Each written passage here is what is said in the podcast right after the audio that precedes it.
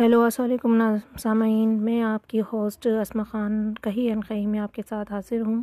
آج جو کہانی میں لے کر آئی ہوں، اس کا نام تلسمی باغ ہے اور اس کے رائٹر ہیں صفدر شاہین۔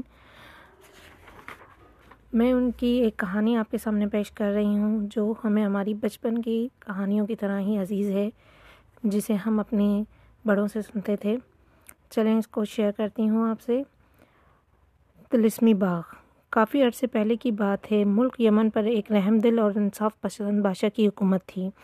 وہ بادشاہ اتنا من پسند تھا کہ اس کے دور میں انسان تو انسان، کسی جانور پر بھی ظلم نہ ہوتا، ہوا تھا۔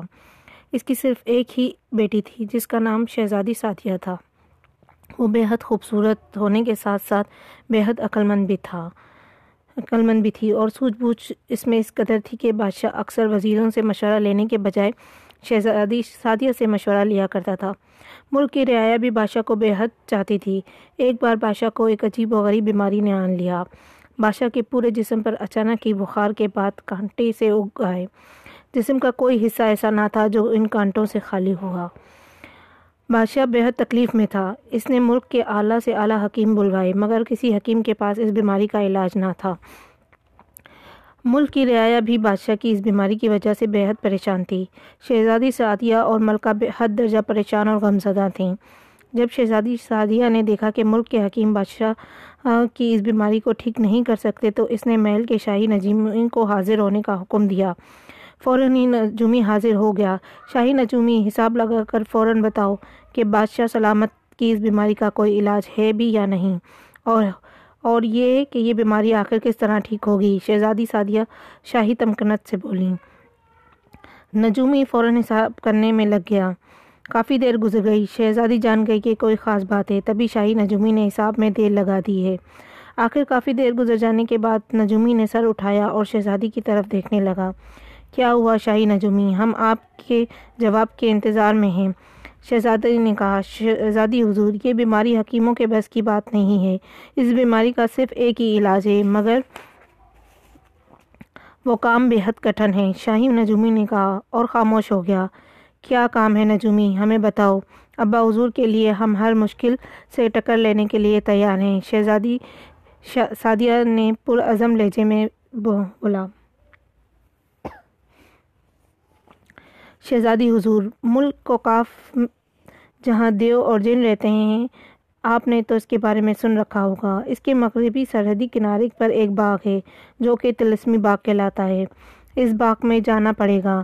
یاد رہے کہ اس باغ سے آج تک کوئی زندہ سلامت نہیں لوٹا۔ شاہی نجومی نے کہا، تم یہ بتاؤ کہ اس باغ میں جا کر کرنا کیا ہے؟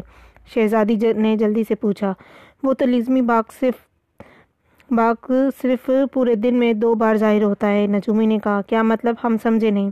شہزادی نے حیرت سے پوچھا یعنی یہ کہ ویسے اس باغ کی جگہ آپ کو ایک چٹیل میدان دکھائی دے گا، مگر صرف دن کے اس پہر جب سورج این عروج پر ہو، اس وقت وہ باغ دکھائی دیتا ہے، مگر صرف کچھ دیر کے لیے۔ اس کے بعد وہ باغ پھر سے نگاہوں سے غائب ہو جاتا ہے اور آدھی رات کے وقت پھر دوبارہ وہ باغ ظاہر ہوتا ہے۔ مگر صرف چند ساعتوں کے لیے، نجومی بولا آگے بولو، شاہی نجومی، رک کیوں گئے؟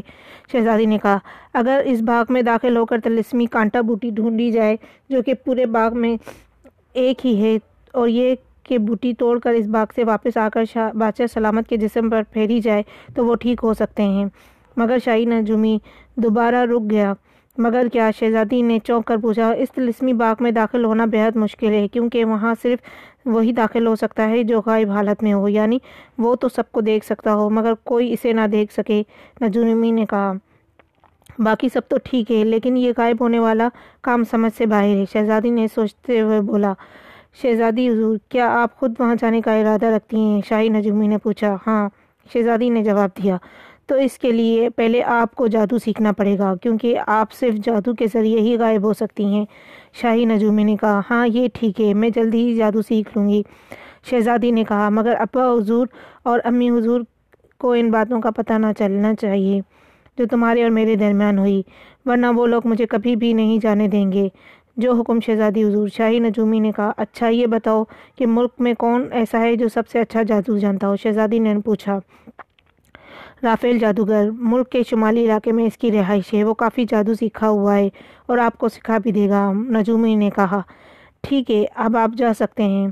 شہزادی نے گلے سے قیمتی موتیوں کا ہار اتار کر شاہی نجومی کی طرف پھینکتے ہوئے کہا۔ نجومی ہار پا کر ادب بجا لایا اور رخصت ہو گیا۔ شہزادی بادشاہ سلامت کے کمرے کی طرف بڑھ گئی، جہاں بادشاہ اور ملکہ موجود تھے۔ ابا حضور، ہم اس وقت ملک کے شمالی علاقے میں جا رہے ہیں۔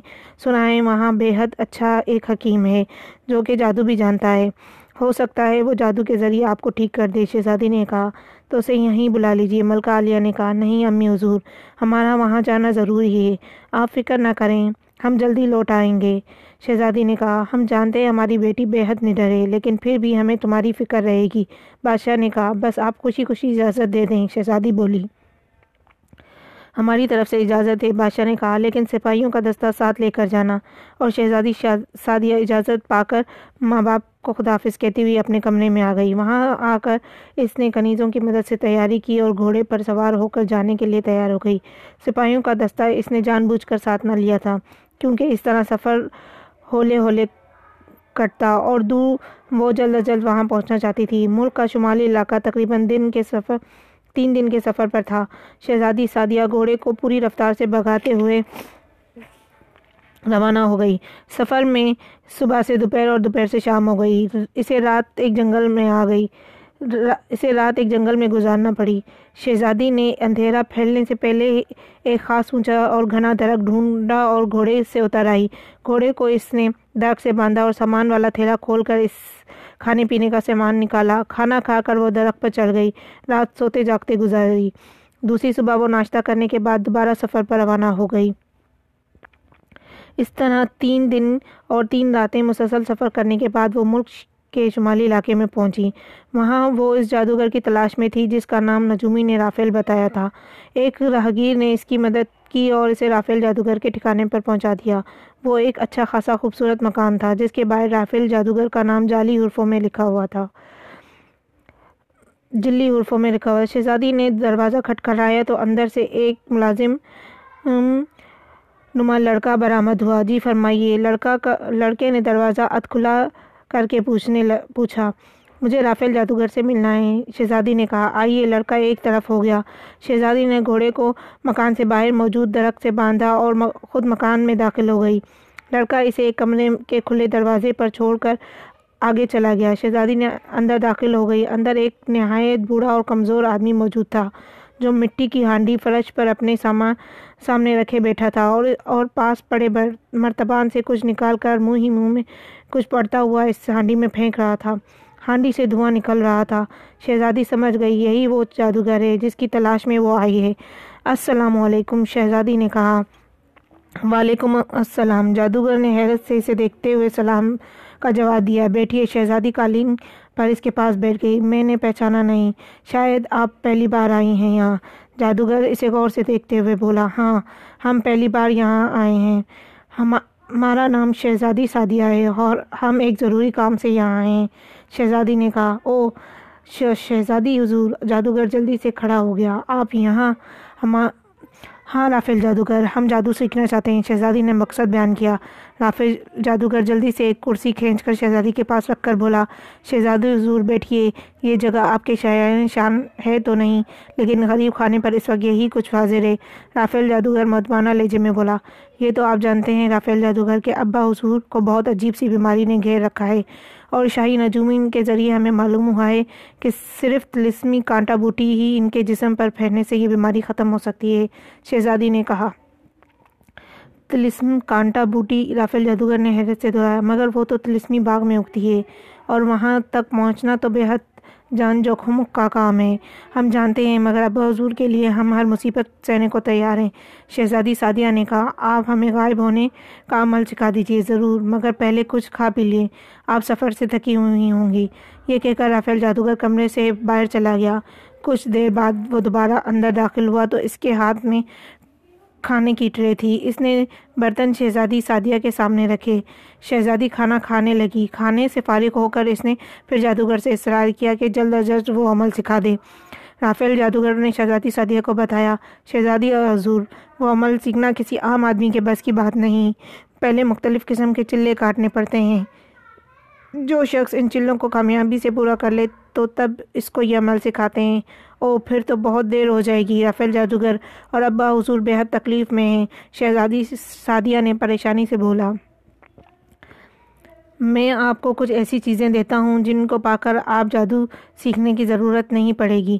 رافیل جادوگر نے کہا اور لوہے کے ایک باکس کو کھول کر اس میں سے کچھ چیزیں نکال لیں۔ اس کے بعد شہزادی سے بولا، یہ لیجیے شہزادی حضور، یہ سلیمانی ٹوپی ہے۔ جادوگر نے ایک ٹوپی شہزادی کے حوالے کی۔ آپ جب دوسروں کی نگاہوں سے اوجل ہونا چاہیں تو اس وقت اس ٹوپی کو سر پر رکھ لیجیے گا۔ آپ غائب ہو جائیں گی۔ اس کے بعد رافیل جادوگر نے ایک خوبصورت غالیچہ شہزادی کی طرف بڑھایا اور بولا، یہ جادوئی غالیچہ ہے شہزادی صاحبہ، آپ اس پر بیٹھ کر اسے جہاں چاہیں جانے کا حکم دیں، یہ آپ کو لے جائے گا۔ اس کے بعد اس نے اپنے ہاتھ کی ایک انگوٹھی سے سفید چمکدار نگینے والی انگوٹھی اتار کر شہزادی کو دی اور کہا، یہ تلسمی انگوٹھی ہے، اس کے پہننے سے کوئی جادو آپ پر اثر نہ کرے گا۔ بہت بہت شکریہ رافیل جادوگر آپ نے تو ہماری بڑی مشکل آسان کر دی۔ ہم آپ کا احسان شاید کبھی نہیں اتار سکیں گے۔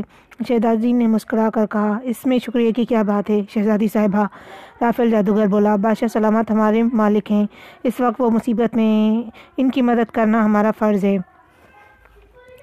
شہزادی سعدیہ نے انگوٹھی ہاتھ میں پہن لی اور خالیچہ اور سلیمانی ٹوپی اپنے پاس حفاظت سے رکھ لی۔ اس کے بعد جادوگر اسے رخصت ہو کر اپنے گھوڑے کے پاس آئی۔ جادوگر بھی اسے دروازے تک چھوڑنے آیا۔ یہ ہمارا گھوڑا ہے۔ ہم نے چین سے منگوایا ہے۔ رافیل جادوگر، ہمارے شاہی استبل کا سب سے اعلیٰ اور قیمتی گھوڑا۔ اسے ہم آپ کی نظر کرنا چاہتے ہیں، کیونکہ اب وہ، اب ویسے بھی ہمارا سفر جادوئی غالیچے پر ہوگا۔ شہزادی نے کہا، جادوگر نے شکریہ کے ساتھ نظر قبول کی اور شہزادی نے زمین پر جادوئی غالیچہ بچھا دیا۔ پھر اس پر بیٹھ کر بولی، اے جادوئی غالیچے مجھے دیوں اور جنوں کے ملک کوکاف کے مغربی سردی کنارے پر پہنچا دے، جہاں تلسمی باغ واقع ہے۔ غالیچہ اس وقت فضا میں بلند ہوا اور ایک سمت پرواز کرنے لگا۔ شہزادی نے نیچے دیکھا تو رافیل جادوگر اوپر کی طرف دیکھتا ہوا ہاتھ ہلا رہا تھا۔ شہزادی نے جواب جو جواباً ہاتھ ہلایا اور خاموشی سے سفر کرنے لگی۔ ملک کو کاف یقیناً بہت دور تھا۔ جب ہی جادوئی غالیچے کی تیز رفتار اڑان کے باوجود تقریباً شام ہونے سے پہلے وہ کوکاف میں داخل ہوئی۔ شہزادی نے نیچے جھک کر دیکھا تو ایک عجیب و غریب مکانات اور دیو جن بھوت دکھائی دیے۔ وہ دلچسپی سے دیکھنے لگی۔ ابھی وہ یہ سب دیکھ ہی رہی تھی کہ دو دیو اور ایک جن اڑ کر اس کے غالیچے کے پاس پہنچے۔ ان کی شکلیں بہت خوفناک تھی شہزادی کی جگہ کوئی اور ہوتا تو اب تک بے ہوش ہو چکا ہوتا۔ او آدم زاد دیو سر ہلا کر خوش ہوئے۔ آج تو مزہ آ جائے گا۔ کافی عرصے سے انسانی گوشت نہیں چکھا۔ بکواس بند کرو۔ ہم ملک یمن کی شہزادی ہیں۔ شہزادی کی بات، اس کی بات سن کر غصے سے بولی، تو ہم کیا کریں؟ جن سے، جن اس سے بھی زیادہ غصے سے بولا، شہزادی ہوگی تو اپنے ملک کی ہوگی، ہماری تو نہیں ہونا۔ تم ہمارے بادشاہ کی، میں تمہارے تمہارے بادشاہ سے تمہاری شکایت کروں گی۔ شہزادی نے کہا، وہ بعد میں کرتی رہنا۔ فی الحال تو ہم تمہیں اس جرم میں پکڑ رہے ہیں کہ تم بغیر اجازت ہمارے ملک میں داخل ہوئی ہو۔ ایک دیو بولا، یہ کر کر ان تینوں نے شہزادی کے جادوئی غالیچے کو کونے سے پکڑا اور اسے ایک طرف کھینچنے لگے۔ سامعین، یہ تھی آج کی پہلی قسط تلسمی باغ کی ہم اگلی قسط انشاءاللہ جلدی آپ کے سامنے پیش کریں گے۔ کہیں کہیں میں اپنی ہوس اسما خان کو اجازت دیجیے، اور مجھے بتائیے گا ضرور کہ یہ آپ کو کیسی لگی۔ شکریہ۔ اللہ حافظ۔